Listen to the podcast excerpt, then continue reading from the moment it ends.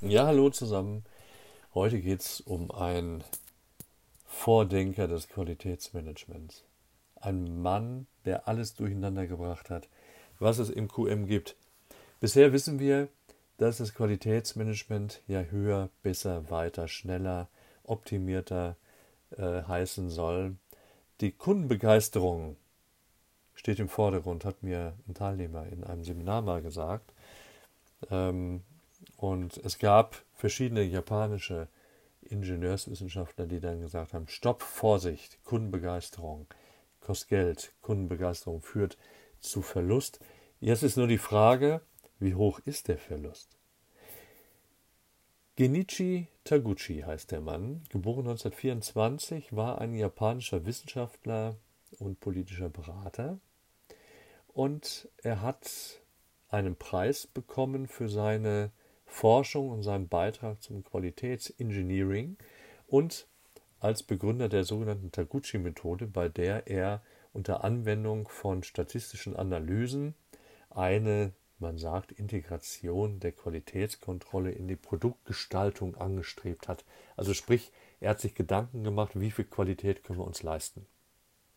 Seine Begriffe aus seiner Forschung heraus sind die sogenannten Qualitätsverluste oder der Qualitätsverlust und den hat er als erster Mensch 1986 gemessen und bemessen und tatsächlich ist es so, dass er das Ganze in Form einer grafischen Darstellung eben aufzeigen konnte, dass Qualität nicht immer gut ist.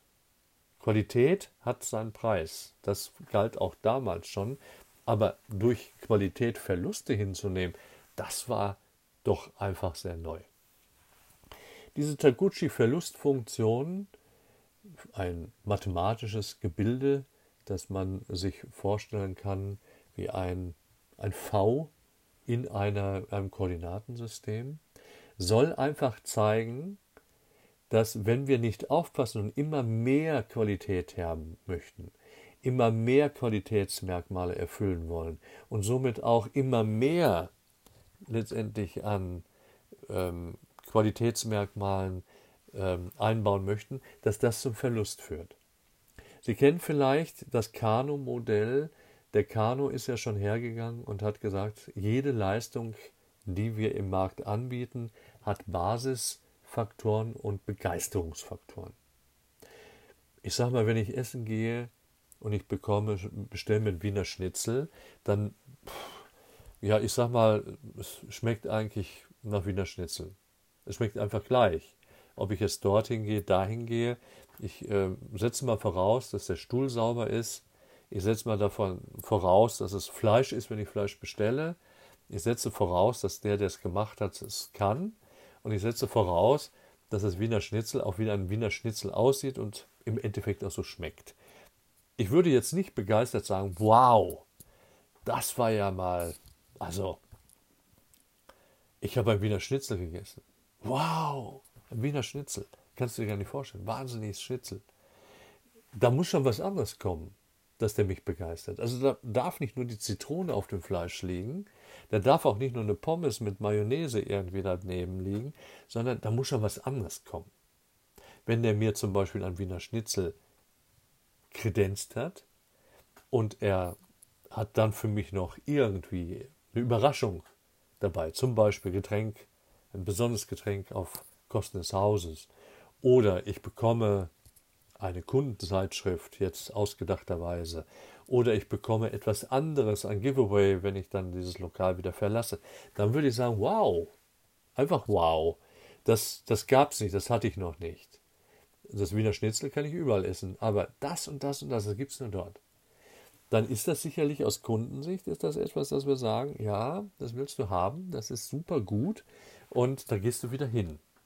Das bringt sicher dem Unternehmen, bringt das einen guten Leumund, ein super Image und auf der anderen Seite auch ein ganzes Stück, ich sag jetzt mal, mehr Umsatz. Aber, und das ist, jetzt kommen wir zum Kano, der sagt, Vorsicht mit Begeisterungsfaktoren. Je mehr ihr Kunden begeistert durch eure Leistung, je mehr ihr dieses besser als in den Vordergrund stellt und der Kunde muss begeistert, begeistert, begeistert sein. desto mehr führt es dazu, dass ihr irgendwann keine Fantasie mehr habt, womit ihr die Kunden begeistern wollt. Weil eure Begeisterungsfaktoren von gestern sind eure Basisfaktoren von heute. Das hat der Kano so ins Spiel gebracht, diesen Gedanken. Der Taguchi war ja Mathematiker in diesem Punkt und hat gesagt, ja, ja, das, was der Kano grafisch dargestellt hat durch geschwungene Linien, hat gesagt, guck mal, da gehen deine Leistungen in Begeisterungsfaktoren über und hier drüben, das sind deine sogenannten Basisfaktoren, die jede Leistung eben ausmachen. Da hat der Taguchi gesagt, das interessiert mich nicht. Ich möchte wissen, welchen Wert hat es. Und hat das Ganze berechnet. Und so ist er auf den Gedanken gekommen, nicht jetzt eine Verlustfunktion darzustellen, sondern einfach mal herzugehen und zu sagen, ich berechne mal den Verlust. Das heißt, ich berechne mal jede Abweichung von einem Sollwert, den ich setze. Das ist das wichtigste Merkmal dieser Taguchi-Verlustfunktion ist, dass jede Abweichung, ob sie nach oben oder nach unten geht, zum Sollwert erfasst wird. Das heißt, wenn die Abweichung, ich sag mal, besonders gut ist, also wenn wir jetzt das Ziel haben, wir möchten, äh, dass unsere Kunden zufrieden mit uns sind, das sollen die jetzt beispielsweise, sollen sie das vermerken in einer Liste und sollen Sternchen geben. Und plötzlich sagen wir, wir möchten, unser Standard ist drei Sterne. Und wir haben eine große Anzahl von Kunden, weil wir so viel Begeisterungsfaktoren liefern, die keine drei Sterne geben, sondern fünf oder sechs Sterne geben, dann ist das etwas, das man sagen muss nach Taguchi, wir haben eine Abweichung von einem Sollwert, weil der Sollwert sind die drei Sterne. Das heißt, am Anfang können wir diese Sterne, die mehr gegeben werden, noch tolerieren. Irgendwann müssen wir allerdings gucken, was kostet uns denn diese drei Sterne, die die Kunden mehr geben? Also warum geben sie denn drei Sterne mehr? Liegt das an der Leistung oder liegt das daran, dass wir eben lauter Giveaways geben, lauter ich sage jetzt mal, geht es Ihnen gut und schmeckt es Ihnen. Das heißt, dass wir viel mehr Personal brauchen, dass wir viel mehr Sachgüter brauchen, mit denen wir diese Kunden zufriedenstellen. Das heißt, plötzlich gucken wir uns an, was kostet uns unsere Qualität, die wir haben. Also brauchen wir einen Grenzwert der Qualität, einen oberen Grenzwert, der sagt, ab jetzt wird es unökonomisch. Wenn du jetzt noch mehr Qualität lieferst, dann wird es, geht es in die Verlustzone. Und das ist die Gefahr, dass auch Qualitätsmerkmale, die eigentlich sehr gut sind, für ein Unternehmen absolut unökonomisch sein können. Auf der anderen Seite natürlich, wenn ich jetzt zum Beispiel eine miese Qualität liefere, dann bekomme ich Qualitätsverluste, negative Qualitätsverluste, weil Beschwerden nehmen zu, Kunden wandern ab. Und ihr kennt dieses Eisbergprinzip, dass von 100% der Kunden nur 4% sich beschweren. Das heißt, 96% ruinieren gerade, ohne dass ich es mitkriege, mein Image. Das ist etwas, was darauf zurückgeht. Das heißt also, ich muss mir immer Gedanken darüber machen, wie sieht es aus mit wie viel Minderqualität kannst du dir erlauben. Sicherlich spare ich ökonomisch damit, aber die Folgen durch diese schlechte Qualität können immens sein. Marktwirtschaftlich für mich zum Ruin äh, im Prinzip gedeihen. Und das heißt also, ich muss jetzt mir überlegen, wie viel Qualität kannst du dir ökonomisch leisten. Das ist der Zielwert. Und, und das ist das, was die Aussage des Taguchi eben ausmacht. Er sagt eben, betrachte bitte den Verlust nicht nur als Verlust für dich, sondern vielleicht auch als Verlust für die Gesellschaft. Da, weil wenn du hergehst, mittlere Qualität lieferst, dann geht das zulasten deiner Kunden. Wenn du zu viel Qualität lieferst, bekommt dein Kunde einen Verlust, weil er im Endeffekt mehr zahlen muss für dieses Mehr an Qualität. Und das ist das, was auf ihn zurückgeht. Das ist eine andere Philosophie. Er sagt eben, beides kann zum Verlust führen. Zu viel Qualität kann bei dir zum Verlust führen und weil du die Preise anheben musst, führt zum Verlust beim Kunden. Mindere Qualität führt bei dir zum Verlust und weil der Kunde eventuell der Geschädigte ist, führt es zum Verlust beim Kunden.